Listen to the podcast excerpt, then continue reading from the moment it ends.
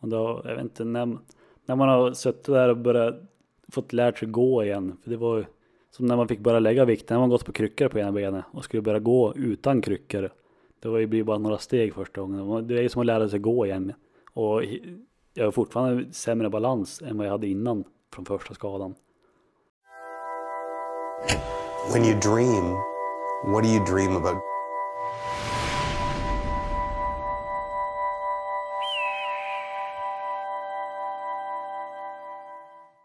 Tjena allesammans och välkommen tillbaka till ett nytt avsnitt av den här podcasten. Idag har jag med mig Kim eh, som kör lite FMX, eller lite, kör ganska mycket. Han har väl hållit på med det i, vad är det, sju, nej, är det sju år? Åtta?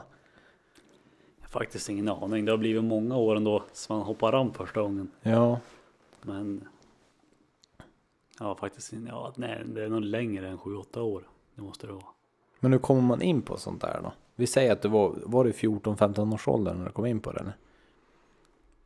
Mm, nej, jag var nog yngre ändå. Jag tror jag kanske gick i sjuan, åttan. Jag började vart lite mer. Ja. När man ville prova att börja satsa på det i alla fall. Istället för att åka bana.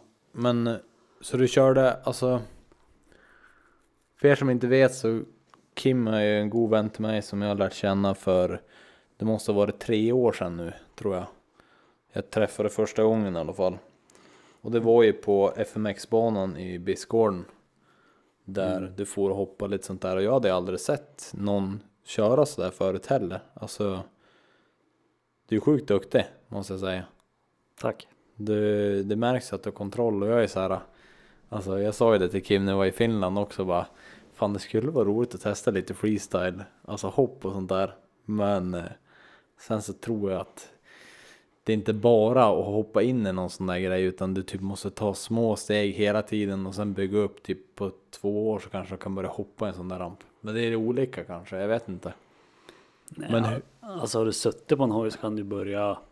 Alltså du kan ju åka, hoppa en ramp första dagen. Men kanske inte hoppa på 21 meter. Nej, utan man, man drar bak rampen mer och mer typ. Eller hur, hur gjorde du? Hur började du? För att som du sa, du körde, först körde på bana. Vi kan ta det från början för att försöka få med allting. Så folk får en, får en idé av vem du är och hur, hur du har tagit dig dit du är idag. Så till exempel Kim, vart är, vart är du uppvuxen och lite, ge en liten bakgrund typ. Vart du kommer ifrån och hur du kom in på cross då, för det är väl ditt största intresse idag va? Ja, det är nog, jo men det är det väl. Skulle jag väl säga. Eh, Jag kommer ju från en liten by, Biskgården. Mittemellan Östersund och Sundsvall. Och ja, man hade väl inte så mycket att göra där när man var mindre utan det var väl med på cykel det började egentligen. Och då var det ju bygga hopp redan där. Ja, det känner jag igen. Det var roligt det. Jo, det känns som det är väl alla, Och bakhjulet. alla pojkar. Ja, Ja, bromsa och sladda lite. Ja. exakt. Kolla på coola crossfilmer, det var ju typ det. Ja, nej men det var väl egentligen det. Man började större och större hopp och mm, folk runt om tyckte att det var coolt. La sig under, man hoppade över folk och Ja, det kommer jag ihåg. Bara, lägg det här. Bara, nej, jo. Ja, det är, det är roligt att du tar upp det. För jag tror mycket av din barndom, alltså hur du, alltså de du såg upp till då, har ju skapat, eller har format din, din nuvarande eh, hobby på ett sätt. Skulle du kunna hålla med om det? Har du känt att det är så eller? ja, jo det tror jag väl. Men, eller forma. Man har väl provat gått sin egna väg ändå men, Mm. men ja, man har väl sett på tv och lite sånt. Det är typ så här freestyle. Är det så här freestyleåkare då eller är det vilka har du, har du haft några förebilder när det kommer till det där som som fick dig att börja köra freestyle eller är det att det är någon kompis som visar dig freestyle eller hur hur vart det att du gick från cykel till cross? Eh, Ja, det var väl när jag började vart äldre och jag valde en cross. Jag fick välja mellan cross eller moped egentligen. Och då, ja jag hade haft en 80 kubikare innan. Redan på den hoppade jag faktiskt i samma träramp som jag har, som har stått där hemma än. Va? Men 80 kubikare? Ja, men då, den stod i princip emot landningen. Shit. Men eh, Ja, så jag jag valde en 125 då istället. Så jag hade ju aldrig någon moped utan det var ju Mm. samma där. Fick man ju cykla om man skulle väga bada med kompisarna åkte moppe. Fick prioritera liksom Ja, crossen. och nej, då åkte jag väl mer bana egentligen. Man, man hade ju alltid sett på tvn tidiga X-games och, och sånt. Extre, vad heter den? Extreme Sport Channel. Ja. Hade vi. Men eh, har du någon crossbana där, där du växte upp? Eller var det att du fick göra en egen crossbana i skogen eller? Ja, en kompis åt mig, Patrik Berglund, som har Rappington nu. Ja. Han, han hade, jag vet inte om han tävlade men han körde mycket banor i alla fall här i Sollefteå. Ett tag och gjorde en egen träningsbana hemma. Och då ja där är jag hoppade ner till den här rampen. Det var väl egentligen så vi lärde känna varandra sen att vi började köra med varandra där. Och då var vi ofta upp till Hällesjö och körde på en bana där. Som är en riktig, en godkänd bana då. Alltså den är godkänd för tävling och sånt. Nej, träning bara. Ja, träning. Ja, Måste, måste banan vara godkänd för träning också? ja för Jaha. att det ska gälla försäkringar via Svema Ja, och just det. allt sånt. Så Ja, måste de komma ut och besikta banorna en gång per år. Och hur långt hade du dit då? då? Tror det är ungefär fem mil. Kanske. Ja. Hur ofta var du där då? Var det liksom på helgerna eller var du där på vardagarna också? Eller hur? Ja, mest var det väl helger. Det Ja. hände väl att vi kunde åka ner någon kväll också. Var det väl. Och där hade de ju även några ramper också. Som, ja det var egentligen där vi åkte första metallrampen liknande som man åker nu. Fast om jag inte minns fel så hade de amerikanska ramper. Eh, Rev 1 ramper. Om du säger så. För mig också. vad, vad, vad är Rev 1? Vad är det för ramp? Är det graderna på rampen eller är det hur den? Ja, Rev får man 1 säga. är väl, de är inte, inte konstant radie som vi åker. Mm. i, här i Europa. Utan den, jag har någon ritning på sån här hemma. Det var ju alldeles för bökigt att bygga en sån. Tills vi fick reda på att man kör med ra- radiotter heter de som vi kör med. Men är, ja, på revetten är det olika höjd beroende på hur långt in på rampen det kommer. Så den är snällare från början så med, med kick på mitten så är det lite rakare ut. Okej, så att ramperna är inte bara som en loop eller som en, eh, kon, en inte- jämn stigning. böj. Nej, Som det är på de som vi åker på. så att du har lite snärt med dig dem och, och lite mindre snärt i vissa. För Ja, olika. standard har väl varit i Europa haft radio 8 men jag har hört mer och mer köra radio 9. Mm. Så där är de lite snällare men de kanske kör två meter längre istället. Okej. Intressant. Det där är också någonting som man inte hade en aning om. Typ. Men hur är det då? För du har ju varit på tävlingar i... Vi ska, vi ska, gå, vi ska ta det här först bara. Eh, Men hur börjar man köra freestyle? För en som har kört cross på bana och sånt där. Hur gick du från tanken att "Nej, men jag ska hoppa i sån här ramper? Gick det att du ville hoppa i en 21 meters ramp och att du började på en liten eller bara att du började på en liten och sen hoppade du mer och mer så bara nej men en dag så vaknade du bara nu ska jag testa den här rampen. Eller hur går man? Ja, man ville ju börja åka och så ja, egentligen bara åka större och större. När man hoppar ramper och när man provade där uppe i Hällesjö på banan då. Och sen var det väl, jag vet inte, jag var väl inte jättesnabb heller. Jag har aldrig hållit på att tävla eller någonting. Bara kört banan på skoj. Men ja, då hade man väl lite koll jämfört med vad jag har nu om jag åker på en bana. Men eh, nej, jag vet inte, jag gillade mest hoppningen ändå. Men Som- när du som säger man lite brukar- koll, när du säger lite koll, är det på alltså när du hopp, är det på crossen eller är det på hopp eller är det? Lite koll, ja alltså på åka bana. Jaha, Ja. okej. Man har inte, jag vet inte, jag fastnar väl aldrig för det riktigt. Du har aldrig tävlat i bancross utan du har liksom kö- motionskört på bana. Ja, på skoj kunna bara. säga. Ja, Mm. Nej, intressant. och sen var det väl hopp, hopparna som var kul och intressant och Ja. vi tog och, ja, höll på att leta ritningar. Sen skulle vi bygga en ramp hemma. Och så, ja den rampen, ja du har ju sett den. Den brantaste rampen. Är där. den gröna? Nej, den svarta som har stått längst emot, den Ja, den ja. brantaste. Mm. Det vart, det vart väl lite fel. jag, jag sa även, pappa min var med och byggde då. Och då, det skulle vara 8 meters radie. Och radie det är ju hälften av, av diametern. Och då fick ju pappa för sig att det skulle, ja men att det var 8 meters diameter. Så han skulle ju börja göra med 4 meter. Så när vi var uppe på valsan där, de där piporna så började vi nästan gick bakåt. Oh, Så vi fick ju börja knäcka tillbaka det som gick och svetsa upp så det vart den rampen då. Jaha. Och den körde vi ändå så på mycket då första året. När vi hade det- byggt landningen i det vi har nu. Så vi körde väl upp mot en 14-15 meter i den där branta. Så ni, ni lyckades rädda den där rampen alltså? Med den där lutningen och allting? Ni fick till en bra ramp. Vart den mer sprättig då, den där rampen? Eller? Ja, det är ju inte något, ja. Det är ingen är- längre hoppramp utan Nej, du kan inte hoppa 21 kortare meter men lite högre. Men det finns ju även riktiga ramper för det också som superkicker. Som är 6 meters radie och så är de 3 meter hög. Istället Mm. för en radie 8 som är 2,65 hög och 8 meters radie. Då. Ja, just det. Men eh, så det här är väl en ramp som det är inte lik någon annan egentligen. Nej. Det var även den jag bröt lår i sen alltså. Oh, ja, vi ska prata lite mer om skadorna. Hur, hur många skador? För du har ju skadat dig ganska mycket va? Jag tycker inte det egentligen. Men Vi ska se Ja. vad de andra tycker sen då. ja, men då, då du, du växte upp i en liten by, du fick fara fem mil för att köra bana. Och sen började du lura, alltså då vart du intresserad av att hoppa ramp. Och sen hur går man från att vara intresserad av att hoppa ramp? För det här som är lite svårt för mig, alltså som inte håller på med freestyle, cross och sånt. Hur går man från att vilja hoppa ramp 21 meter till att göra det? Men det är ju som du var inne på där tidigare. Man, man har ju rampen långt fram från början. Och så kör man, ja kanske kör en hel dag på det avståndet. Och sen backar man lite grann nästa gång och backar lite grann. Och det var, gick ganska fort ändå så var vi uppe på upp mot 17 meter i alla fall. Okej, så du körde, snackar om en dag då, att du steppade bak rampen hela tiden till 17 meter?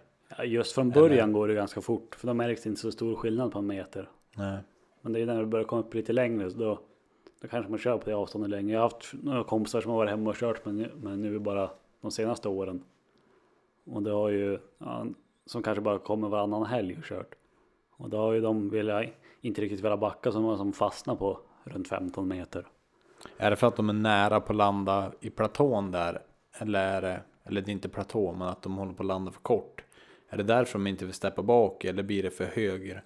För att den där, som jag fattar det så är det ju även höjden man får räkna med. Så om du flyttar bak en meter betyder inte det att du har lättare att nå, eller det blir svårt att förklara. Men typ ju mer fart du har in i rampen, ju mer sprätt borde du få också. Ja, jo lite så. Det är inte samma som på en bana. 21 meter på en bana är inte som 21 meter i en ramp Nej. direkt. Eftersom det blir det med höjden och det.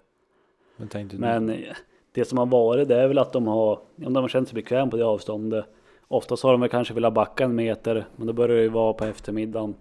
Och så vet de inte när de kommer nästa gång och så bara, äh, vi tar det där nästa gång. Sen blir det samma sak igen. Okej, så man stannar upp i det här uh, utvecklandet att hoppa längre bak eller längre hopp. Ja, det har väl blivit så, ja men för de vännerna då, eftersom de inte har haft något eget ställe att kunna, kunna kört på hela, eller oftare om man säger så. Ja, just det. Och sen var vi ju kört, körde vi ganska mycket då, man var mindre också. Och så var vi, ja, två, tre stycken i alla fall varje gång som körde. Så vi pushade väl på varandra också lite grann. Det är väl mycket det som gör, gör den grejen. Och jag Ja. körde fl- flera år. Även när jag bytte upp en till och började åka 250 så körde jag på 17 meter. I, tror det var två, ja, nästan tre år. Och då, då hade jag fått för mig att det var 20. Jag tror de flesta körde 20 då, men nu är det 21. Då fick eller då sa vi att ja, men vi backar till det. Och så, ja det var ju bara att testa och ge på mer och det gick ju bra. Och då på en gång när jag hade längre avstånd då lärde jag mig tre, fyra nya trick bara på några helger. Men direkt. kunde du trick? Är det 17 meter, räcker det för att göra trick på? Ja det gör det väl egentligen men det blir ju mindre tid. Så när du backade bak lite längre, då fick du, då hade du lättare för att hinna med tre, alltså lära dig tre nya trick på, på crossen alltså. Ja då, då var jag ganska ung och det var väl jag vet inte när det var 2010 kanske. Hur gammal var du då? Eh, 18 omkring där. Det är ganska tufft det där att, komma in i freestyle mentaliteten på ett sätt kan jag tänka mig. Att du, du går från som du säger också när du kommer tillbaka dit dagen efter. När du inte steppar steg för steg på den här trygga sidan utan du kommer dit dagen efter och så ser du att rampen står 17 meter från landningen. Och sen ska man hoppa. Men nej, det, det där är också intressant. När vi var till Finland till exempel. Då gick ju du, du hade ju varit där året innan då, men jag kan tänka mig när du kommer till en ny plats, när du inte känner rampen. Du pratar även om, om mått och sånt där. Är det universala mått, typ så när du kommer till nya ställen så bara, ja men det här är en sån här ramp. Vilket betyder att den är lik den där rampen som jag har hemma. Så du kan referera till, beter sig alla ramper likadant eller brukar det vara olika beroende på vem som bygger den eller hur är det där? Ja, alltså. Ja, bara för att klargöra, när vi var till Finland så det var första gången jag var dit. På det Ja, det var första också. gången du var Ja. dit. Men Jaha. nej, men det är oftast är det ju radio 8 ramper alla kör på. Och men det skiljer alltid lite grann från ramp till ramp, ja, som man säger, vem som har byggt det. Men stora hela är det ju samma. Så att det ska, det är egentligen bra att vara ute och köra på olika ställen. För nu har jag, jag har kört för mycket egentligen hemma på samma ställe. Och då blir, är man ofta ganska nervös när man kommer på ett nytt ställe. Man vet att det är samma avstånd. Man kollar, ja men landningen ser, det kan vara lite skillnad så men och beroende på hur hög landningen är. Är landningen högre så måste du gasa lite mer för att det blir lite mer step up. Och lite så men så det får man ju åka runt och känna men i stora hela ska det ju vara lika som man kör på hemma. Man försöker bygga så likt som möjligt. Så att egentligen ska man nästan bara kunna försöka glömma bort och bara ge det påslaget som man är van. Så ska det, ska det gå. Ja, just det. Ja, för det där kan jag tänka mig, det måste vara jobbigt, alltså inte jobbigt, men det måste vara lite nervöst att komma till ett nytt ställe där man inte är van de här hoppen som man kanske själv till och med har byggt. Att, att komma till någon annans hopp och ramp och uppbyggnad och vad de föredrar.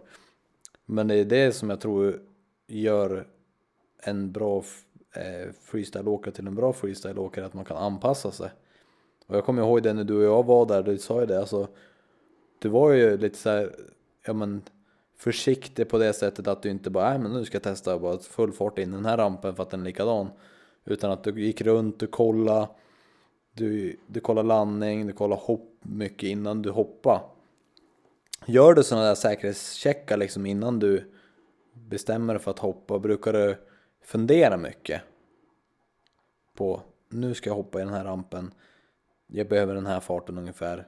Eller brukar du bara gå på känslan direkt typ? Ja, alltså, ja, kommer man på ett nytt ställe så är det alltid nervöst.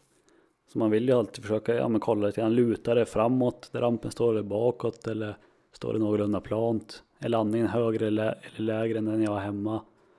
Det är väl lite så bara men det är, ja, man får gå på känn egentligen. Brukar inrunnen skiljas åt mycket också eller brukar det vara typ samma? Det brukar vara rätt likt. Jag provar, har ju provat kört på ganska kort hemma. Jag har inte kört just så mycket shower och det, men jag har hört folk som kör shower så att man ska prova att köra, kanske bara ha 18 meter inrun. Fast du ska hoppa 21 då. Men det- jag tror jag har haft ungefär 24 meter hemma. Jag har haft 20 meter sträckmetall, sen har det någon meter till bara gummimatta till vallen. Så jag tror jag har haft ungefär 24 som jag har vänt på. Ja just det. Och då, jag, jag tycker jag klarar mig ganska bra. Ofta som man kommer på andra ställen så är de flesta ligger på ungefär det. För det är nästan värre om man har för långt tycker jag nu när man är van. Som nu i somras när jag var ner till Malung och körde då vände jag alltid längre bort från början. Bara för att, ja men nytt ställe, vill vara, ha, ja, safe, åka mot. Men då blir det att det, man, det blir så konstiga varv på vägen fram. Så då provade jag vek in bara precis vid lastpallarna sen. Där de börjar, alltså de, ja, han har lastpallar som inrun. Som rampen och allting står på. Och då, ja men då vart det där vanliga, man, samma ljud som man är van att höra på vägen fram. När, och, och när man skickar på allting. Är det mycket, för det där, det, det där med ljud och det som du säger, det måste vara väldigt fascinerande om man kollar liksom, om man skulle kunna studera hur du tänker och hur din kropp beter sig in i för ett sånt där hopp. Typ som du lyssnar på ljudet, alltså du hör hur krossen låter och sånt där. För sådär gör man med skoter också, att man kan höra när skoten går som man ska och man kan höra när krossen går som man ska. och man kan liksom harmonera tillsammans med en själv. Har du, för det där så om du börjar vid 2010 till exempel, det är 10 års erfarenhet av att köra cross och lära sig typ hur det ska låta om man säger så. Hur det ska låta för dig när du åker in i ett inrun och hur det brukar det liksom brukar du bara, nej men nu kör jag. När du har testat fart och sånt där brukar du bara, nej nu kör jag. Och sen kör du direkt. Eller brukar det bli att man funderar en gång till och går och kollar, alltså är det där olika eller brukar du bara, nej men nu kör jag. Att du bestämmer dig och sen håller du fast för det. Ja, oftast när man kommer dit och ska köra ett nytt pass då åker man ju oftast bara emot två, tre gånger. Och åker upp lite grann på rampen och vika av så. Och sen kör sen, ja, sen lär man ju ge då. Men att prova på det där med ljudet, jag, jag vet inte när det var, jag, kan, jag minns inte om jag åkte på 17 bara då fortfarande också. Så jag gjorde en ganska rolig grej hemma. Alltså, Då gick jag ju fram, eller var på väg framåt rampen, inbillade mig att jag låg på höga varv. Så jag trodde att jag låg på ettan. Men så det vart, jag kom på det så här ganska nära rampen, provade tvärbromsa för jag ångrade mig, jag ville inte hoppa, men det var som lite för fort, jag kunde inte vika av riktigt. Så jag åkte som upp på rampen och tänkte att ja men jag lär ju få stopp ändå. Men det var precis att komma upp och så tippa framdäck över och hojen fram. Men jag hann ju, ja det var som en heelklicker, jag hoppade med benen runt styret och hoppade av framåt. Crossen åkte ner på framdäcken, ner på styret och tippade åt sidan. Så det gick ju skitbra så ändå, gjorde inte illa eller någonting men jag kan tänka mig att det såg kul ut. Med stor V. Och det roliga var sen när vi reste upp hojen och började kolla och skulle starta den. Där hade jag tvåan i. Vi kör ju alltid på tvåan. Jaha. princip alla som kör freestyle. Det vart som en kortslutning. Du kanske hade lite ofokus, att det vart som du liksom bara var sådär, att det vart som lite panik. Men det var ju tur att du inte fick krossen över när du hoppade ner. Jo, ja, jag trodde att jag skulle få stopp hojen. Men det var precis som att upp och så dippa fram däcket över. Sen kom hela hojen över. Ja, ja då får man agera fort. Men Jo. då kan vi, vi skulle kunna ta och prata lite grann om dina skador. Med Dina skador, det låter som att du är helt skadad. Nej men typ lite, lite grejer som du har varit med om. För jag kan tänka mig att det inte varit en felfri väg att bli eh, ligga på den nivån som du ligger på nu med freestyle och sånt där. För du, jag har sett dig hänga fritt i luften liksom på freestyle shower och sånt där. Och du är typ ett handtag ifrån att falla, ja, hur högt det upp är 6-7 meter. Ja, det är något sånt. Fem. Tidningarna brukar alltid skriva 10 men riktigt så högt tror jag inte Alltså det är högt i alla fall, det är, det är ont om du tappar greppet. Hur, eh, har du någonsin liksom kollat på hur många skador du har varit med om? Ja, men jag tycker som sagt, med tanke på hur många hopp man har gjort så är det inte mycket. Men de gånger det har blivit något så har det oftast blivit allvarligt istället. Förutom nu på slutet då. Du var ju med senast i somras när jag kraschade så. Ja. Ja det gick hyfsat bra ändå, men då fick du lite ont i höften va? Ja, och det var det och sen handled lite grann. Men det var ju bara, ja, det var ju som ingen fara. Men eh, känner du dig bekväm att berätta lite om typ eh, För jag vet ju att du har ju slagit i huvudet någon gång också eh, Var det tre somrar sedan eller? När du Har du inte det? Ja, jag vet. Nej, jag tror aldrig jag fått det riktig hjärnskakning. Nej men faktiskt. inte hjärnskakning, var det inte någon gång när du slog Eller vad var det du gjorde illa? Vad var det du gjorde illa sist? Som du gjorde illa mer, alltså så här rejält? Eh, Jag tror jag tänker på när du berättade att du ska köpa en ny hjälm för att du har slagit hjälmen så många gånger Jag tror det var det, du kraschade ju ja, Var det ryggen du gjorde illa? nej, sista allvarliga egentligen det är väl det är väl magen egentligen. Mhm. Tror jag. Men däremot så, ja, det är lite pinsamt att berätta men jag har åkt omkull lite grann nu på slutet. Fast jag har aldrig riktigt gjort illa mig. Men jag spräckte ju skärmen bland annat på hjälmen. Så jag, sen körde jag skoter förra vintern och åkte bara på en myr. Hjälmen satt, skärmen satt bara fast på ena sidan. Mm. Så åkte jag på en myr, så råkade jag kolla upp lite grann. Då flög skärmen av helt. Så då Oh. kastade jag den så jag var utan sen. Så det var lite därför jag, han var så rep och ful här hjälmen. Ja, Han hade gjort sitt den där skydda Jo, bra många krascher jo. Magen, är det nå har du brutit någonting någon gång? Ja, första gången var väl egentligen 2011. Hade precis tagit studenten. Och fått jobb uppe i Kiruna och skulle börja köra lastbil. Man ville ju upp dit egentligen och börja köra någon gruva. Man hade hört att det var bra med pengar. Mm.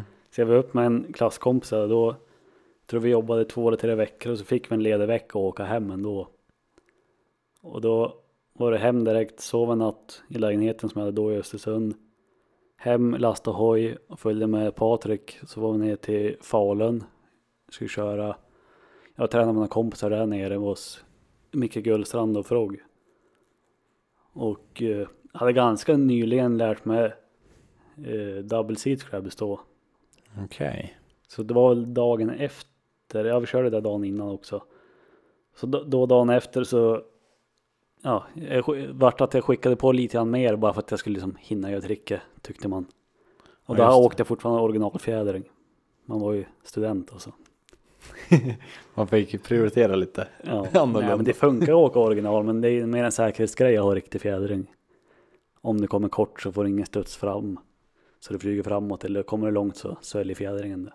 Ja, den är mer förlåten om du har en bra fjädring och landar lite kort som sagt. Ja, men ja, det som vart då att jag hoppade ju. Jag landade väl nästan platt nedanför landningen. Ah, Jag, jag gjorde fan. tricket, vill jag punktera. Ja, Och jag kraschade inte, utan du landar väldigt tungt. jag landade väldigt tungt och de som hade kollat på sa att jag hade missat fotpinnen med ena foten. Och, men den andra var på och så visste jag att Patrik hade vänt bakom mig på inrunner. Så han Så var att- på väg Ja, hoppa, så att liksom. jag körde fram en bit och kände att, för jag egentligen aldrig brutit någonting innan den gången. Jag kände att det började brann. Det känns konstigt i benen, båda två typ. Så att jag körde fram och ja men det brukar vända efter man har bromsat ner. Och, så, så jag stannade där och klev av hojen. Men jag ramlade väl mer eller mindre bara istället. Åh fy Det var fan. som ingenting som höll i när jag skulle sätta ner foten. Oh. Och det, det är något, egentligen nästan en av de ondaste vad det gäller benbrott som jag haft i alla fall. För då klev jag av, jag vet inte, det är svårt att förklara med utan några bilder. Uh, fot, fotknölen på vänster, fo, vänsterfoten på insidan hade gått av i fotleden. Det var den jag missade fotpinnen med. Sen den det gått av och jag klev av på vänster fot. Så den foten gick ur led samtidigt. Så att benen låg och gnuggade i varandra. Och, men kollar man på bilder, för i samma smäll där så bröt jag båda smalbenen på höger ben. Så kollar man på bilder så ser det ut att göra ondare på höger, men det ligger inte mot varandra och gnugga som jag gjorde på vänstern. Eftersom jag klev av så den låg ju led. Så jag hade så ont i vänstern så att jag, jag, visste inte om högen var av eller inte, eller om det var bara något som kändes direkt från början. Utan, ja. Jag minns jag låg där i alla fall och och jag fick ju ha fot, fötterna upp på någon hjälm och vänta på att de ska komma dit, ambulans och allting. Ringde de ganska fort när de såg att du ramlade? Alltså de såg att du gjorde illa dig när du landade. Och sen när du klev av så kände man att nu måste vi ringa. Eller tog, var det du som sa nu måste ringa? Jag tror de förstod ganska fort. Dels var det någon som såg också smällen jag landade. Och så ja, men syntes det väl att jag hade så pass ont. Jag minns jag ville bara bak i skogen bakom mig där jag låg och typ spy eller någonting och jag hade så jävla ont. Och eh, då, jag hade egentligen aldrig varit med just när någon hade brutit några ben innan heller, förutom uppe där i Hällesjö på banan då. När, ja Olle Olsson var det faktiskt, som körde cross där och bröt Ja. benet. Och vi tyckte det var så kul när han fick morfin, för han var som helt borta. Helt groggy. Ja. Och jag låg bara och väntade på det där, att jag skulle få, att, ja, få morfin för att slippa ont. Och så kom de och jag fick Hur länge hade du spruta. väntat då när de kom? Ingen aning faktiskt. Det kändes det som en evighet eller? Nej, men det gick ganska fort där ändå. Det var brandkåren dock som kom först från räddningstjänsten. För det läste jag efteråt också. Det var en tidning, tidningsartikel om det där. Och det stod att det var en MC-singelolycka. Jaha. Fast det var egentligen på en bakgård med ramp och landning. Så att det var väl kanske därför eller brandkåren kom först. Jaha. Men eh, ja, nej, jag, minns jag fick morfin och det, det hände ingenting. Och jag undrar om jag inte fick en till då. Sen fick jag något annat, jag minns inte vad det hette, men det var någon slags morfin det också. Och då, då kände jag bara att då försvann all smärta och så var det precis som man, man lättade från marken en stund. Och sen var jag en, mer eller mindre på väg in i ambulansen någon som kvicknade till Du riktigt. sväva efter det där. Ja, och då, ja, jo, så var det väl. Men Sen fick jag väl ont lite grann på vägen in. I, när man åkte ambulansen och allting om men sen vaknade jag väl mer eller mindre med två, två gips och bara, ja, det var båda benen. Men fy fan. Fick du, åkte rullstol då eller kunde du bära på ett ben eller hur fick du? Eh, Jag vart ju opererad nere i, i Falun då. Och de sa att de hade lagat högen så pass bra med, med skenor och allt hela vägen. Så att jag skulle kunna ha något stöd. Ja, inte riktigt gips heller utan som någon stöd. Stövel typ. Och gå på kryckor. Men eh, jag tror det var redan dagen efter så flög de upp mig till Östersund. Eftersom det blir lätt, rätt län och allt det där. Och och de sa ju där att nej men du får inte gå på det här. du. Utan jag fick åka rullstol då först i sex veckor tror jag. Som, ja, som ett vanligt benbrott innan du får börja belasta. Och, och då eh, och vänsterbenet det var fotleden den som hade gått i led och allt och den fick jag gips på jag tror det vart fem veckor till eller något sånt. Innan, och då fick jag bara börja stödmarkera från början. Och, så det var, jag tror det var över 12 veckor innan jag ens fick börja lägga någon vikt på vänstra benet. Fy fan. Så det var mitt på sommaren så det var ju hela den säsongen förstörd egentligen. Men kunde du köra säsongen efter alltså? Eller kunde, alltså, kunde du köra säsongen efter det? Ja, jo jag började på i alla fall. Mm.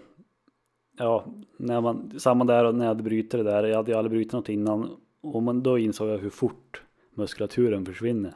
Jag tror det var två, tre veckor bara innan vi bytte gips första gången för att den var för stor. Uh, och uh, ja men då året efter.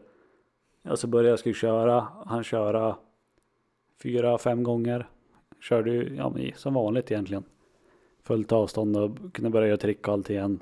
Och då hade vi bara en vanlig digital kamera hemma. Och skulle hjälpa pappa att ställa in kameran om han skulle ta bilder. Och eh, hade inte behövt stycka om hagen något. Men då hade jag köpt riktig fjädring i alla fall. För det gjorde jag efter den här kraschen. Men hade fortfarande inte behövt stycka om han så att han stod på den stod på tomgång men så stod och hjälpte han i två minuter med kameran. Så åkte jag bara bort, vände och skulle åka och hoppa. Då hade jag hojen hunnit sura ner sig. Så när jag vred på i rampen så blödde han till. Så det är egentligen enda gången han landar riktigt i motlut och ganska långt upp på landningarna. Var det här direkt efter alltså? Ja, på vår, vårkanten efter. Och då, men jag fick, jag kunde liksom gasa upp hojen så att fjädringen tog det mesta av smällen. Men den foten hade brutit fotleden på var väl för svag eller någonting så att jag vek ner hälen, det kan ha varit någon sten eller någonting på baksidan landningen där så att jag fick någon spricka i, i hälbenet.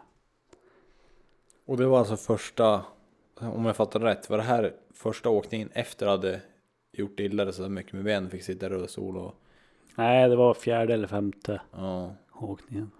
Och det var, sa du på hösten eller på våren? På våren På våren. 2012. då. Ja just det, så att det var typ i början av din säsong då. Ja, Fan vad surt. Hur länge tog det att läka för sprickor och sånt där vet jag? Det kan ta ett tag ändå. Det var ju som, man kan ju inte var göra bara någonting månader. åt det utan jag gick egentligen bara på kryckor tills jag hade, inte hade ont. Mm. längre som man kunde börja gå. Så att jag körde ju jag senare samma år igen. Vi hade ju börjat det 20, ja, år innan det, 2011 hade vi börjat haft på midsommardagen nere på stället där vi har byggde vi upp grillplats och så vi kunde ha femkamp på kvällen. Jag hade som en liten dag där nere så att folk från byn fick komma och kolla och helst att de skulle vara med och köra också. För jag har ju som lite småhopp och grejer där också runt om. Jaha.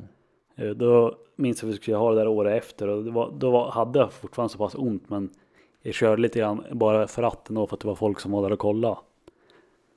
Men ja, jag, egentligen det var ju ibland fortfarande kan man känna av något från det där men det är mer eller mindre är det väl borta Från, nu. från sprickan?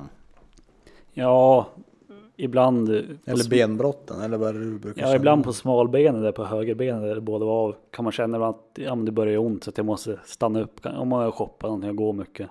Kanske man får sätta sig ner en minut bara sen är det lugnt. Att det börjar som ila nästan, hugger till lite grann. Och samma typ på vänster när, när fotknölen som hade lossnat, den in, sitter ju en skruv in i den nu som sticker ut lite grann. Så har jag, Det har du berättat någon gång, att du, när du typ kan sova och sånt så kan du...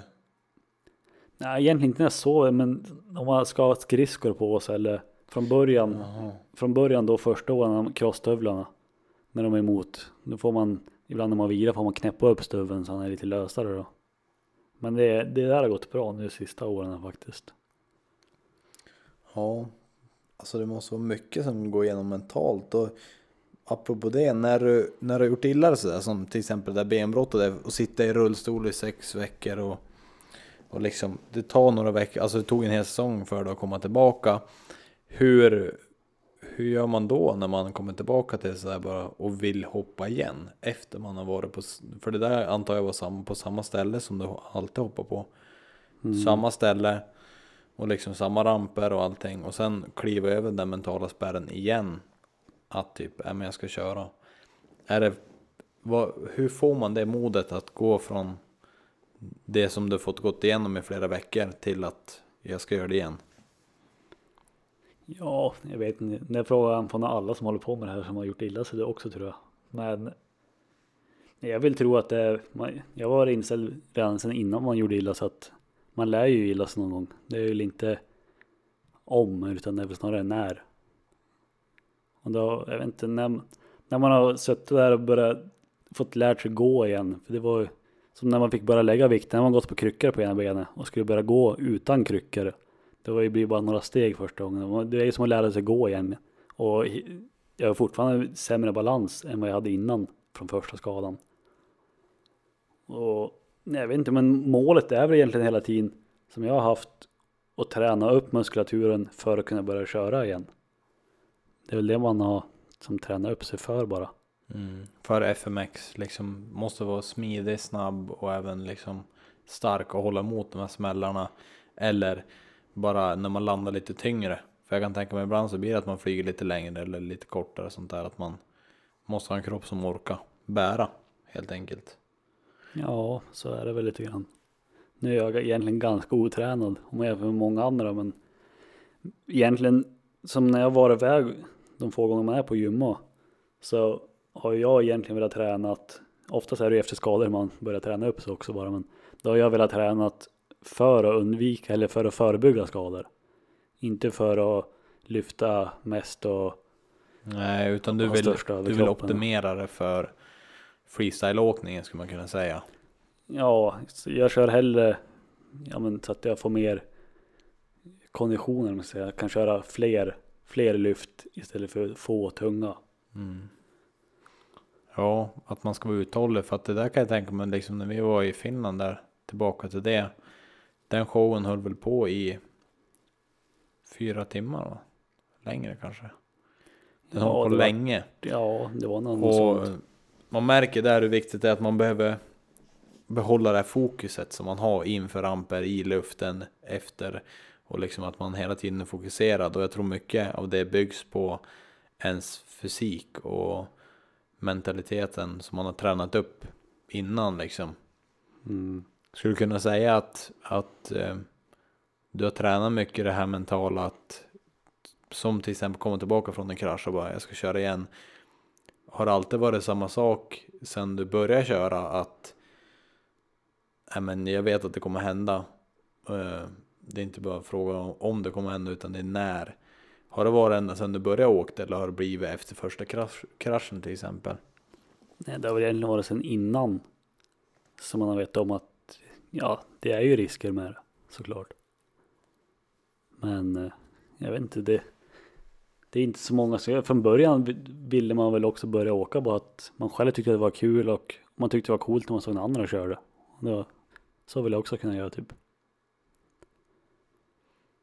Ja, för jag tror det är så många som, alltså det är väl det som man får den här känslan som du säger att jag vill köra det här, är när man ser andra kanske bara det där vill jag också göra. Ja, så är det väl. Det är samma som, som nu när man kommer upp på den nivån när man är nu.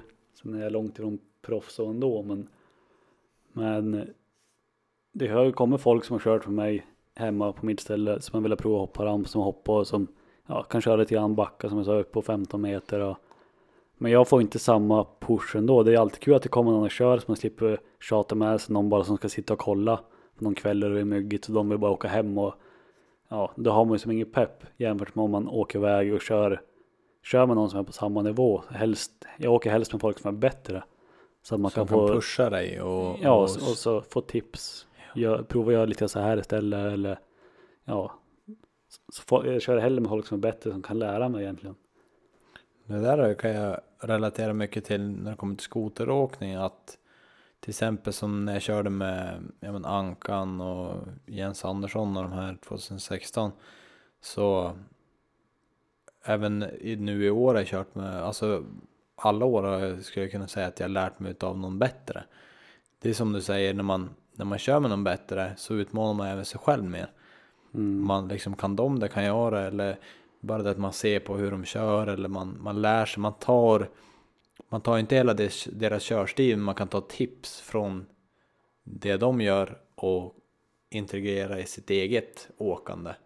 Ja men exakt. Men hur, hur är det i freestyle-världen? För jag har inte så bra koll men hur många Känner du många som kör freestyle eller som, som håller på med liksom på den här högre nivån och trixar och sånt? Eller är det Eller är det inte så många som är med på det där? Jo men vi är, vi är väl några stycken ändå i Sverige det är vi väl men det är ganska utspritt.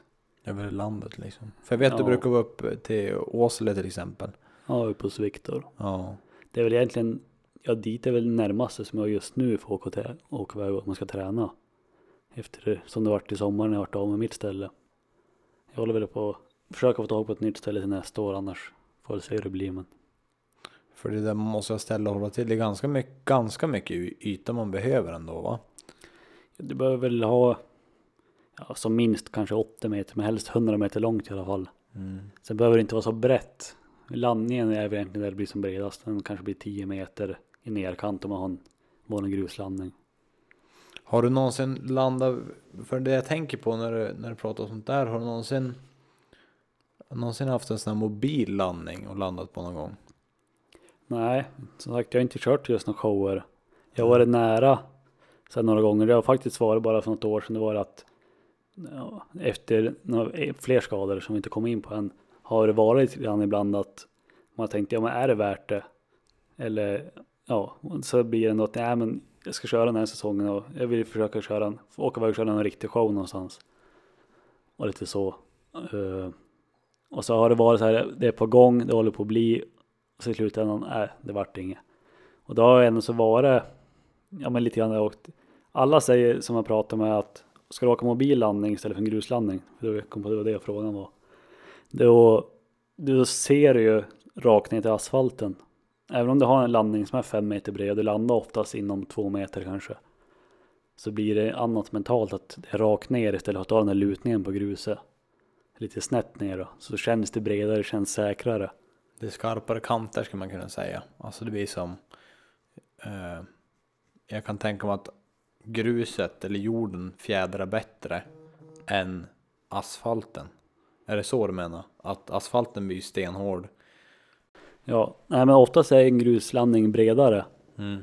eh, överlag också. Men sen är det just att den luta, luta Ja, han blir ännu bredare. Så att den än- ser ju bredare ut. Även fast det oftast landar på samma ställen då. Ja.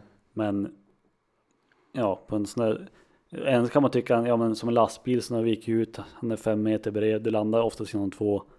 Men sen är det ganska känsligt på vind då. Och då blir det ännu mer på en show så här, för du vill ju inte missa landningen. Och det är på en, jag, jag är inte jättekänslig mot vind om man kör på en gruslandning ändå. Men skulle jag åkt på en, ja som de du ser när du kör shower, då förstår jag att de kan ställa in shower på grund av vind.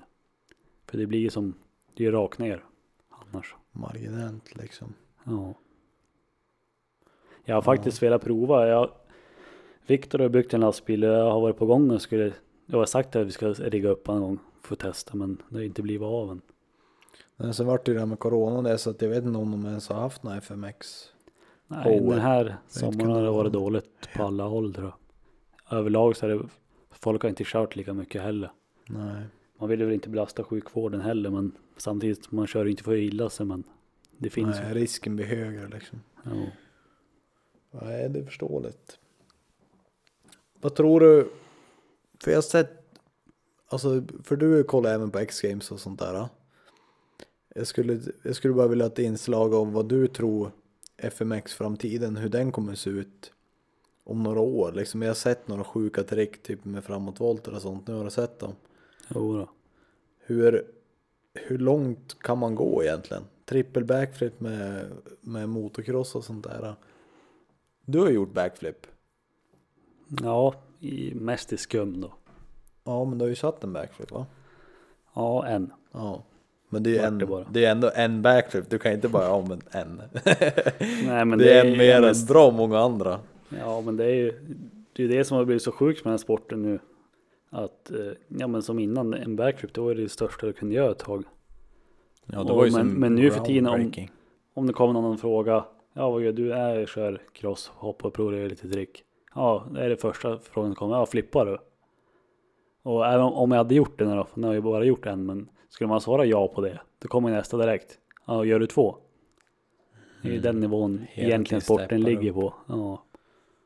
Jag har sett en, en eh, cross-dokumentär, Unchained. Den kanske du har sett. Med Jag känner igen. Unchained. Jag tror den har gått på Netflix också, men jag har köpt den på iTunes. I alla fall så, där pratar de även om det där. När backflippen kom, som du säger, det var liksom groundbreaking. Det var liksom något helt nytt, de har bevisat att fysiska lagarna liksom, alltså det var helt omöjligt enligt dem att få runt en sån stor, eh, eller tung cross. Och sen när de hade gjort det, då var det som liksom, vem, nu när två, tre stycken hade gjort det, då var det liksom de som inte gjorde det behövde inte ens fundera på att vara med, utan det var liksom gör en backflip för att vara med eller inte. Så jag kan tänka mig det där att, att alltid, nu vet inte jag, i och med att du kanske inte tävlar så mycket i, i FMX och sånt där, men att det måste vara en hög press på en. Liksom som du säger, om man gör det två, och när du sa två då, då kanske det snart är, har du gjort tre? Förstår du? Jo, ja, man har ju alltid trott att ja, men nu kan det inte utvecklas mer, men sen kommer det, ja men som nu för tiden är det mycket body warriors och sådana trick om man kollar på X-games så, som du säger. Det är väl inte just, jag tror inte någon här i Sverige faktiskt som gör någon. Nu gör de ju body warriors och mer sådana trick som kanske är mer svår att göra. Men om man kollar på dem egentligen så är de inte lika snygg. De kan ju däremot, det kan ju se sjuk, sjukare ut på film att han gör något sånt här. Men skulle du ta ett kort på ett sånt trick så kan du aldrig få det utsträckt och se coolt ut. Som en, en double grab eller något, ja, något annat trick som du verkligen kan sträcka ut och hålla utsträckt. Så att det har blivit, Du, du menar att det blir typ mer för crossåkarna att se hur tekniskt svårt det där tricket är, men för de som bara kollar på film eller på, på bilder så bara, ja vad är det där för någonting? Alltså det ser inte lika coolt ut som du säger när man gör någon backflip, seat grab eller något sånt där. Utan att det blir lite mer tekniskt svårt. jo men det, ja lite mer, det har blivit så nu när de tävlar egentligen att det är mer svåra, vem gör svårast. Sen är det såklart stilen också som sträcker ut bäst, håller dem längst, landar cleanast och allt sånt. Men jag vet inte, jag, det är inte samma stil som det har varit, tyckte jag, tycker jag i alla fall, mot hur det har varit innan. Att då var det mer vem som kunde hålla ut samma trick längst och vem som kunde ha benen rakast uppåt och Stretch Allt, ut trick ja. liksom. precis. Men eh, intressant att du säger det och, och från det som du, du börjar känna att FMX eh, freestyle, alltså freestyleåkningen börjar bli, det har tagit ett nytt steg. Men vad, är, vad, vad tror du att framtiden har väntat när det gäller freestyleåkning och sånt där? Är det fler flips eller är det typ som du säger mer tekniska sådana här äh, rolls? Liksom, jag kan inte namnen på de här tricken men är det mer sådana, sådana tekniska, typ som jag har sett någon som snurrar runt krossen bara och han själv är stilla i luften, typ sådana trick. Jo, ja, jag tror att det kommer fortsätta åt det hållet. Och sen blir det väl, ja nu var det väl inte extra games i somras, men förra året på Best Trick, då var det ju David Ronaldo tror jag det var, som, eh, ja det gjorde ju han en backflip fast med Body Warrior. Så att det blir väl som det har varit egentligen ett tag att de tricken som man börjar med att göra uppåt hamnar upp och ner. Och sen hamnar väl några av dem till och med på framåtvolt också. Tror du att krossarna kommer se likadan ut om tio år? Jo, men det stora hela bo- borde väl göra det tycker jag. Vad tror du om elkross då? Tror du att det skulle vara någonting som skulle kunna komma in i, jag vet inte, de kör inte det i FMX va? Jo, ah, nej, egentligen inte, men Nate Adams hade ju ett, jag vet inte vad som hände med det företaget, vad Alta hette det, som hade elhojar. Och han vart, fick något samarbete med dem och han åkte till freestyle. Jag tror, jag tror att han flippade, jag vet inte om han flippade långt inte, men han körde i alla fall ja, freestyle precis som vem som helst gjorde trick på samma avstånd och allting med en elhoj. Så att, ja men det lär nog, det lär nog vara framtiden i alla fall ändå. Ja. Det tror jag. Det där är lite intressant med alltså just el, hur det har kommit in och förändra många fordon och transportgrejer som vi har idag. Och det var därför jag ville ta upp det med crossen och sånt där, för det känns som, alltså krossarna, vad kommer hända härnäst liksom? För, för mig som inte är så crossintresserad, alltså jag tycker om cross och jag kör cross och sånt där, men jag, jag vet inte skillnad på en 17 en 15 och typ sådana grejer. Det är typ insprutemotorn, ni vet. För mig har krossarna sett ungefär likadan ut sen 0, 00. Tills, inte tills nu då. jag förstår ju att det, är, alltså, att det har hänt lite grejer men Skulle du kunna ge mig en snabb genomgång typ vad de har förbättrat från 00 till nu förutom insprutsmotorn då? Ja, jag, mesta nu är väl, för nollan åkte nog många fortfarande tvåtakt. Nu åker de flesta fyrtakt för de får ju mer kräm ur dem och lugnare gång och allting. Ja, är det även en freestyle? Ja, även freestyle är det mycket Jaha. fyrtakt. Eh, ett tag här i Sverige åkte nästan de flesta som åkte freestyle fyrtakt också, men sen vart det mycket tvåtakt igen. Nu är det väl ganska blandat egentligen. Där, men, men eh, nej, alltså jag vet inte om jag ska säga så. 00 hade vi många stålram och nu är det väl lättare ramar och Alltså att den blir lite lättare. Har de ändrat någon slags eh, fjädring eller någon annan slags väg på maskinerna i sig? Eller är det typ samma bara det att de har förbättrat dämparna? Typ som, för att om, jag, om jag jämför med skoter till exempel. Du kan ju se en stor skillnad på en skoter från 00 till tills idag liksom. jo, jo precis. Men jag kan tänka mig att det händer mycket, alltså cross kan ju ändå vara en sån grej som jag inte ser vad som har hänt. Men som egentligen har hänt. Som de, kan, som de har förbättrat. Men då är det typ lättare, de är lättare. Och så är det insprutsmotor då som sagt. Är det mer kraft i brukar de liksom lägga till hästar på effektivisera motorerna liksom med åren som går också kanske. Och fyrtakten är nog mycket så fortfarande på utveckling. Nu för tiden har det oftast, eh, eller har de ju i en app på telefon. Mhm. Eller att de skiftar på några kablar vid CD-boxen. Så kan de ändra mellan tre olika mappningar. Bara som är redan från standard hur han är. Okej. Typ Så sånt att- visste jag inte. Nej, nej, så det kommer ju grejer hela tiden, det gör det. Hmm. Mm. Nej men det är ju häftigt det där. Men vi skulle kunna ta lite snack om kommande säsong då. Med skoter. Ja, det ska bli kul. Ja. Du, du, har pratat, du, du har pratat länge om att köpa en, en ny skoter. Du hade ju en skoter i fjol men då var det inte så mycket kört. Har du kört mycket skoter innan?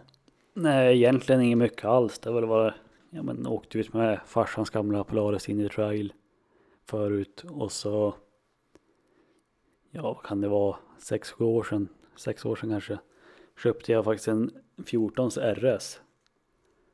Och tanken var väl att börja prova att hoppa lite ramp med skoter då. Nu har jag kompisar som höll på med det då, men det var ungefär i det skedet de började lägga av. Också. Okej. Så det, det vart aldrig att jag ens provhoppade någonting. Och åkte mest i fjälls. Jag hade den där två säsonger. Sålde jag den. Och ja, för vi hade ingen stuga någonting i fjällen att åka till längre och, och så. Men det var just den här vintern. Var det 2017 kanske? När det kom så mycket snö. 18? Ja, 17 till 18. Ja. Det var just den säsongen så jag hade ju kunnat haft kvar den och åkt hemma just då ändå. Men när jag så till år efter det vart en, Polaris SKS 146 istället. För att ja, då hade vi stuga, kunna åka till i fjälls igen och köra ja, men köra fjällåkning som man gjorde mest då. Ja. RSen där, det är ju en, för någon som inte vet, det är ju en jättekort maskin. Du hade den kortaste, det hade innan 137 varit på RSen. Så att Nej, det- nej, det var en 14 så var nya längden på dem. var det 137 på dem? Ja, Ja, just det. Och då är nu, men du har ju ändå 42 är det va? Eller 41 framvagn. ja, så det är väldigt bred och stum fjädring. Mm, Var det, är det förgasare? Det är förgasare på den där va? ja, Ja, förgasare också. Vilket gör att när det är kallare eller varmare så kan den bete sig annorlunda. Och när du rullar runt den, kört fast och rullar runt den så blir den sur. Ja, Känner du igen det? ja, lite grann. Ja. Men nu i år, det var ju lite roligt också, det kan vi också berätta lite. Du kom ju du kom hit i lördags, ef- efter skoterns dag. Med eh, en skoter. Och det förvånar mig lite grann. För du hade, jag vet att du hade pratat om det. Och du hade inte sagt någonting heller. Utan du kom hit och så skulle vi spela in en podcastavsnitt. Och så skulle du säga i podcastavsnittet att du hade köpt en ny. Jo, det var lite det som var tanken då. men- Men eh, det gick inte som planerat. För jag bara, ja men kom vi ska ut och kolla på ett styre på skotern som jag har typ. Och så bara Pelle bara skrek från källaren, ja men ska vi inte spela in ett podcastavsnitt först? Ja, Tänkte fan vad han var sugen på att spela in podcastavsnitt då. Men hur känns det då? Du köpte en, du köpte en SB 146 En riktig skoter. Ja, 850 E-tech. riktigt. Ja, pappa hade en Polaris när inne så jag har alltid varit Polaris innan. Ja. Sen vart det en RS tack vare att Berglund lurade på mig den då. ja. Lurar på. Ja, det var en som han hade ut ny men det var en annan kille som hade den ett Ah, år emellan. Ja, Men han kände ju han som hade han då. Okej. Men eh, nu då? Den här säsongen, hur känns det att köra typ, det här är ju en, en riktig lösningsmaskin du snackar om nu. Du har ju kört, visst du har ju kört på Laresen innan men på Laresen skulle jag kunna säga lite mer som en freeride på skidosidan så att de blir lite bredare, lite mindre. Alltså vad höga, hur höga kammar hade du på den? Mm, Är det tror 44? 57, Är det 57? Ja, det var nog 57 på Ja, den. nästan Men lika. sagt, han var ju bredare. 64 nu. Ja, han var ju bredare och så originalfjädring på den. Men det klarar jag med. Jag är så, jag är så nybörjare på skoter ändå. Mm. Men sen har jag ju hållit på att fråga dig lite grann och du sa att jag skulle ha en sån här med Ja. värre fjädring. Och eh, jag hade egentligen inte tänkt att lägga så mycket. Jag tänkte jag skulle lägga mig runt 80-90 och försöka ha kvar en skoter. Och, och så. Sen jag följde med Hans. Jag hade sett den här skotern innan på en butik i Sundsvall och eh, vi åkte dit och kollade bara. Och Hans brukar handla grejer där innan så att ja, mer eller mindre vart det för grupptryck. när vi var där. Så det var väl det som var det roliga när vi kom hit. Alltså när vi kom ut då den här Ja. gången. Och det bara vad fan, är det min skoter? Kläddäcke. Ja, det var ju, såg, jag såg exakt ut som min skoter. Jag tänkte vad fan har de lastat upp min skoter? Lyft upp den och skämta lite. Sen ser jag att det är andra dämpare på den. Så vart jag så här för, förbryllad för jag tänkte Alltså först att de hade, att ni hade haft in den till Sundsvall, alltså typ Hans hade tagit med syrrans skoter in på service eller hans syrras skoter eller något sånt typ att han bara hade varit in med den på trängmaskiner eller något. Sen, sen gick jag andra tankar bara, är det någon som har köpt den här typ? För att då började jag koppla med Pelle, skulle köra podcasten om det. Och sen var det, jag frågade ju typ vem det var, så det var det Kim. Bara, va? Köpte du en sån här? Men det där tror jag är en optimal, eller vet att det är en optimal skoter för dig. För du tycker ju även om att hoppa som sagt. Och alltså en SP med värre fjädring, eh, det behöver vi inte mer. Utan det där, jag tror det kommer växa jävligt mycket på den här i år. Eller jag vet att det kommer göra det. Ja, det är väl det, är väl lite det som är tanken. SKS var lite för bred eftersom jag har så dålig teknik. Kunna Mm. skråa och kan våga inte chansa att skråa över en bergssluttning eller någonting om jag skulle tappa skrået och, och så. Men nu tror jag att nu kommer det bli enklare, smalare framvagn och och som sagt, jag vill ju bomba driver och, och lära mig hopp om, om inte annat. Jag är jättefeg på skoter jämfört med på cross. Det är Mm. som, minst att man lättar så fly- är det lite snett. Det blir jag som, ah, Jo Men men, det där är ju en vanlig sak. Alltså bara du får över mentaliteten du har från det här att du är bekväm på maskinen. För så känner jag precis med cross liksom. Jag är inte alls lika bekväm på en skoter som, eller på en cross som jag är på en skoter. Och det är samma sak för dig fast tvärtom. Jo, ja det är, ja, folk som hoppar har sagt det till dem också. Ja, men bara du hoppar lite större, då kan du vrida till den om du flyger lite snett upp i kicken och, och lära sig att så. justera mig i luften. Det är lite tyngre maskiner men jag tror att jag tror att det ska- bli roligt att se dig på den där maskinen och utvecklas. Jag tror du kommer bli kär i den där maskinen. Eller ja, skoteråkning. Börja köra mer. Jag har en känsla av det i alla fall. jag vill prova, sen har jag bara ja, men stått på Hans maskin och bara känt hur lätt tippat det är och, och allting och så vill jag ha en 146 igen ändå. Mm. Jag vet inte, jag inbillar mig att det ska kännas lite smidigare. Men det är ju det. Det är ju smidigare. Mm. Garanterat. Nej, det ska bli riktigt roligt. Det blir nyår då som vi, vi hoppas på att dra igång säsongen då. Det kan ju bli en tidigare säsong då, men nyår siktar vi på. Och blir det inte då, då drar vi igång i januari. Men Mm. eh, mycket snö ser vi fram emot. Ja, ser fram emot driv, åka driver är jag egentligen mest. Ja, Ja, det är. Friåkning är väl kul och det blir väl oftast det i början på säsongerna men det är mjuka driver. ja det, det. det är någonting som jag alltså, tycker är skönt att bara latcha i.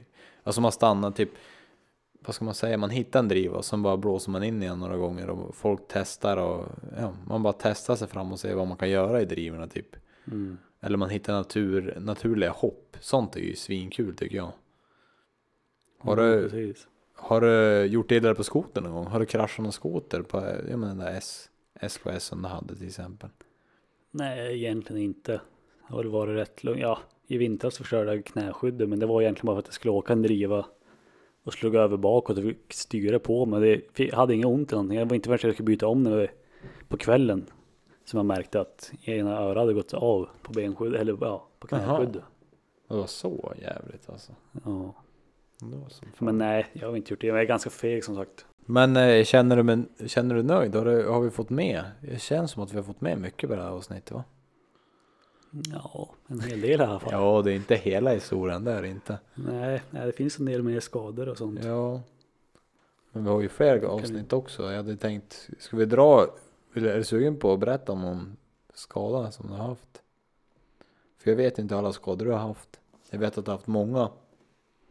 Men jag vet inte vilka du är bekväm att prata om och sånt. Ja, nej, för mig är det ingen fara så. Jag kan berätta. Jag är nästan mer intresserad av vad du har haft för skador. Jag?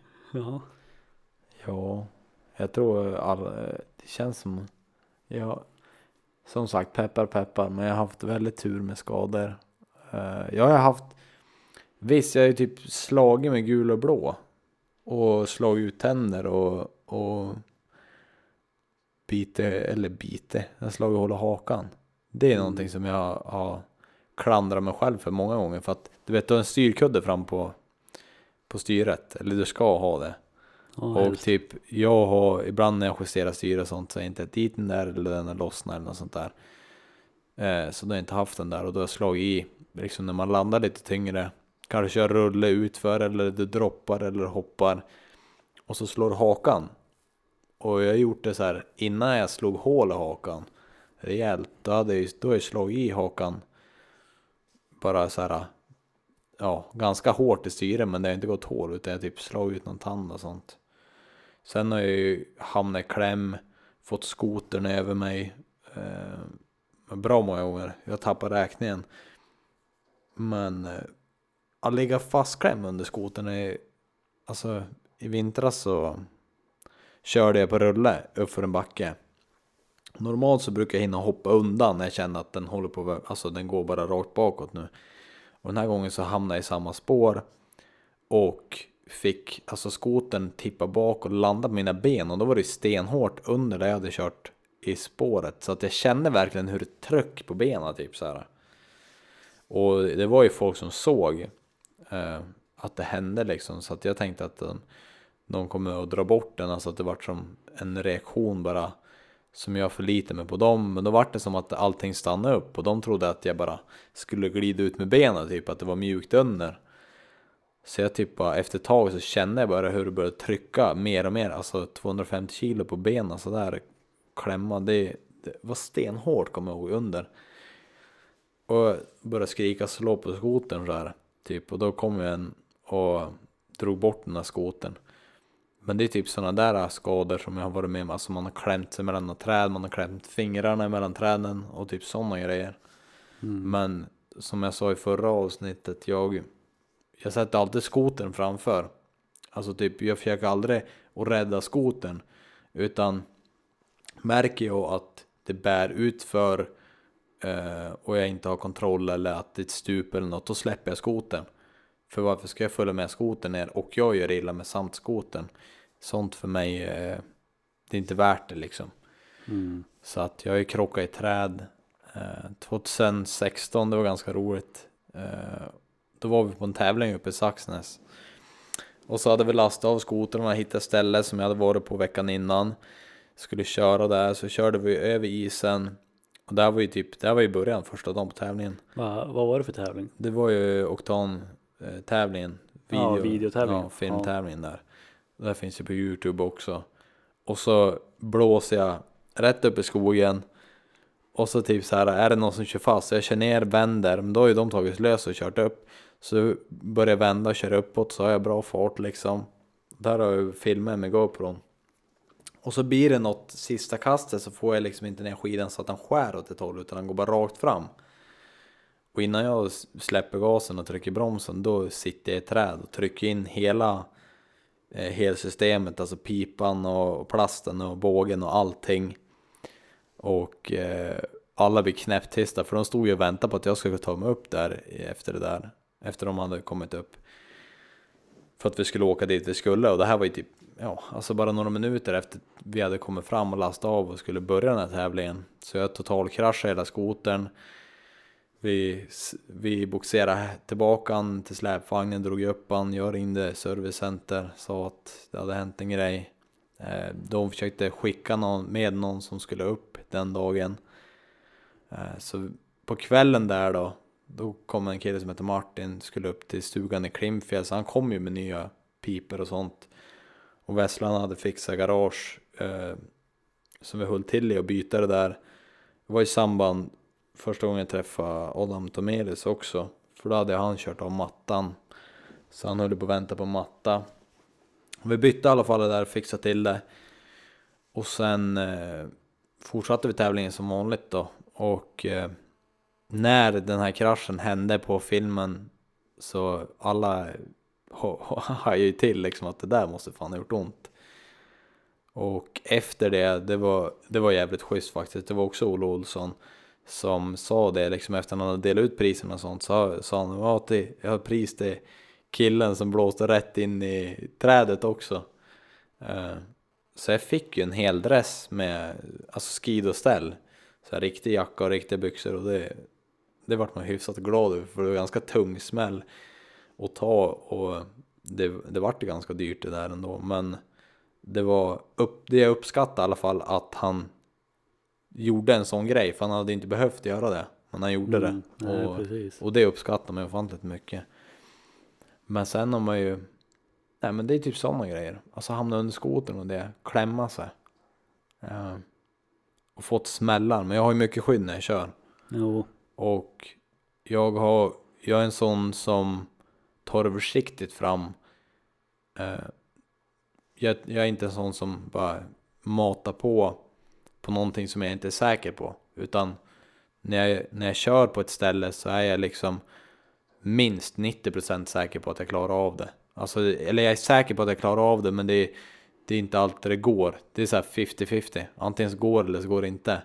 Men jag är man- alltid Man säker lär ju på när chansa jag, för att utvecklas. Ja, och jag är alltid säker på att jag vill göra det när jag gör det. Så att lite tvek, men mycket tänk och riskbedömning har det kommit in nu tack vare Martin från Safe Ride som har fått mig att se naturen på ett annat sätt liksom. Lutningar, laviner, eh, bara hur snön kan läggas och hur snön Vad som finns under snön. Ja, precis. Vad som finns under snön och sådana grejer. Så att det är inget snack om saken att med åren så får du mer, eh, vad säger man, erfarenhet, mer riskseende. Alltså du kan se risker på ett annat sätt. Och undvika dem.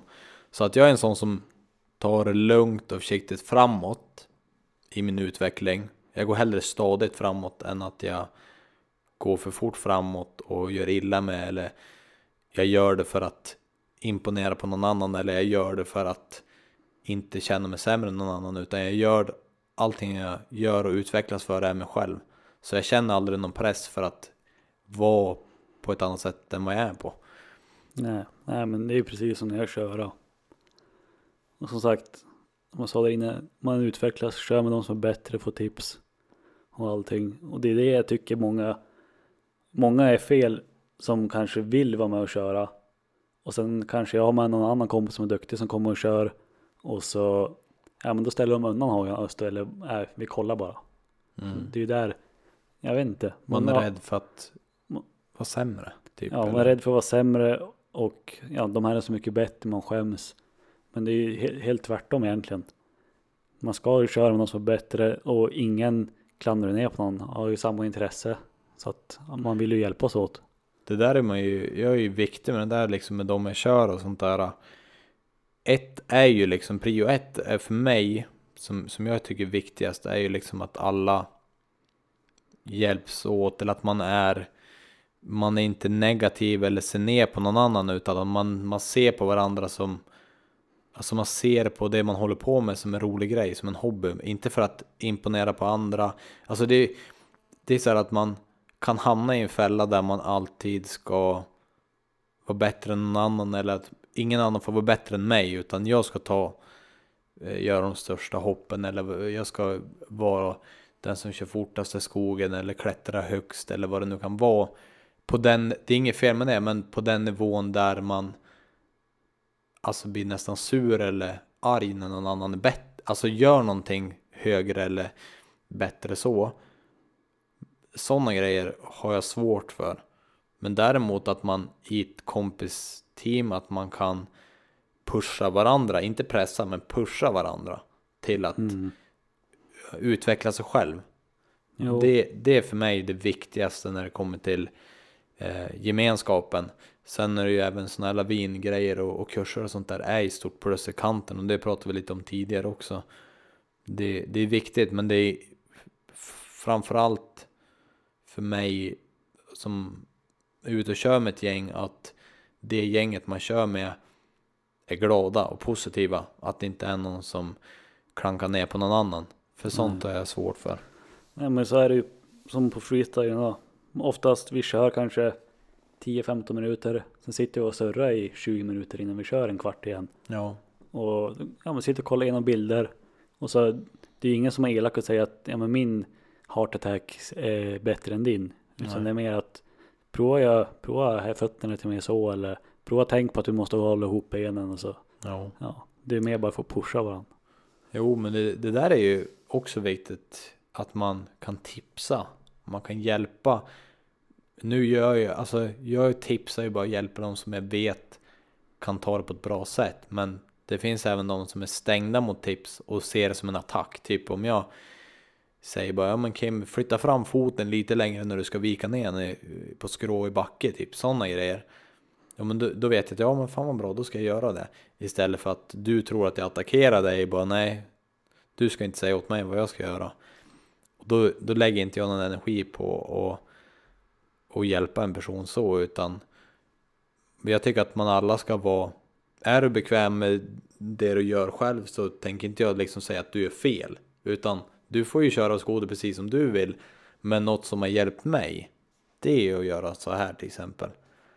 Och, så- och det är där många tar fel på feedback och eh, eh, kritik eller vad man ska säga. Förstår du? jo. Att man liksom, det är skillnad på att ge en bra feedback och en feedback utifrån att man eh, Klanka ner ja, klankar ner. Och det blir bara fel. Så att sånt, sånt är viktigt i, i kompisgäng och även när man träffar nya människor att man, man alla är där för samma sak som du säger. Att ha kul, köra skoter. Och jag är så här, som jag brukar säga till, när vi filmar och sånt där. Kanske är lite, folk är lite nervösa, men det blir bra i vilket fall. Liksom failar det så failar det, då blir det bra, då blir det en fail. Och klarar det så blir det bra också. Det finns som ingenting som kan bli dåligt när vi är ute i skog, skogen och gör det vi älskar mest av allt. Ja, det går precis. liksom inte att, bara om vi har koll och håller ihop, det är det. Mm. Yes. Nej men det är roligt. Det är kul att ha med dig i vinter också. Spännande ska se din utveckling. Ja, det ska bli kul. Jag tror att, jag vill tro att det ska bli utveckling den här vintern. Jo men det kommer det bli, tro mig. Så vidare inte sitta hemma varenda helg. Då blir det väldigt svårt att utvecklas. Ja, risken finns. Men, ja. nej, men jag ska ta mig iväg, det ska jag. Jo, nej men det ska bli riktigt kul. Och eh, det var sjukt kul att ha med er på den här podcasten. Det känns som att nu vi har fått med mycket, både cross och skoter. Och jag tror många vet även, fått lära känna dig på ett annat sätt då. Sen kommer du tillbaka i flera avsnitt. Det är inte första och sista. Nej, precis. Jag tror att vi skulle kunna ha haft ett helt avsnitt om skador bara. Ja, jo men det är det jag menar och det är roligt att lägga in lite mer sådana där grejer ibland också. Jo, ja, det finns så mycket runt om. Inte, inte just bara skadorna utan ja, Ja men som du pratade om bara processen att gå tillbaka till rampen och typ sådana där grejer. Mm. Men nu har vi fått, det är det som är, blir så bra med det här avsnittet, för nu har vi fått en summering, alltså lite som en overall sikt på det. Sen kan man alltid dyka ner i grejer och, och sådana grejer, men nu känns det som att vi har, att de som har lyssnat har fått lära känna dig på, ett, på en annan nivå. Och sen nästa podcast, då kanske vi snackar bara om skador eller bara om, ja vad det nu kan vara. Man kan ju gräva ner sig mer i sådana grejer. Det får de tipsa om om de vill liksom. Det är bara att skriva om det är något mer som ni vill höra så är det bara att skriva. Och när vi är inne på det, vad heter det på so- sociala medier och sånt där? K understreck Muhonen. Ja, Det är som det låter. M-U-H-O-N-E-N. perfekt. Yes. Ja men det blir grymt det. Så jag hoppas att vi syns mer på Youtube Ja. Jag har inte det- varit med så mycket. Det är egentligen Nej. bara Finland och så lite vloggar i sommar. Men Men det kommer har varit mer. mycket i skymundan i sommar ändå. Jo, du kommer vara med mycket nu. Och plus den här filmen som vi håller på med, då är Kim med mycket med freestyle och när vi är i Finland och sådana grejer. Mycket som inte folk har sett. Och det är det som är tanken med den här filmen, att ta fram även saker som folk inte har sett på samma sätt, utan, eller inte sett alls. Nej, inte ens jag har sett det. Nej, det är ingen, ingen, ingen av någon som jag känner som har sett det jag redigerar heller, så det ska, ska bli riktigt spännande när alla får se. Men eh, tack så hemskt mycket för att du ville vara med i den här podden. Och, Ja, tack själv. och tack för, till alla som lyssnar, så får ni ha en fortsatt trevlig dag. Så hörs vi. Ha det! Ciao. Hej!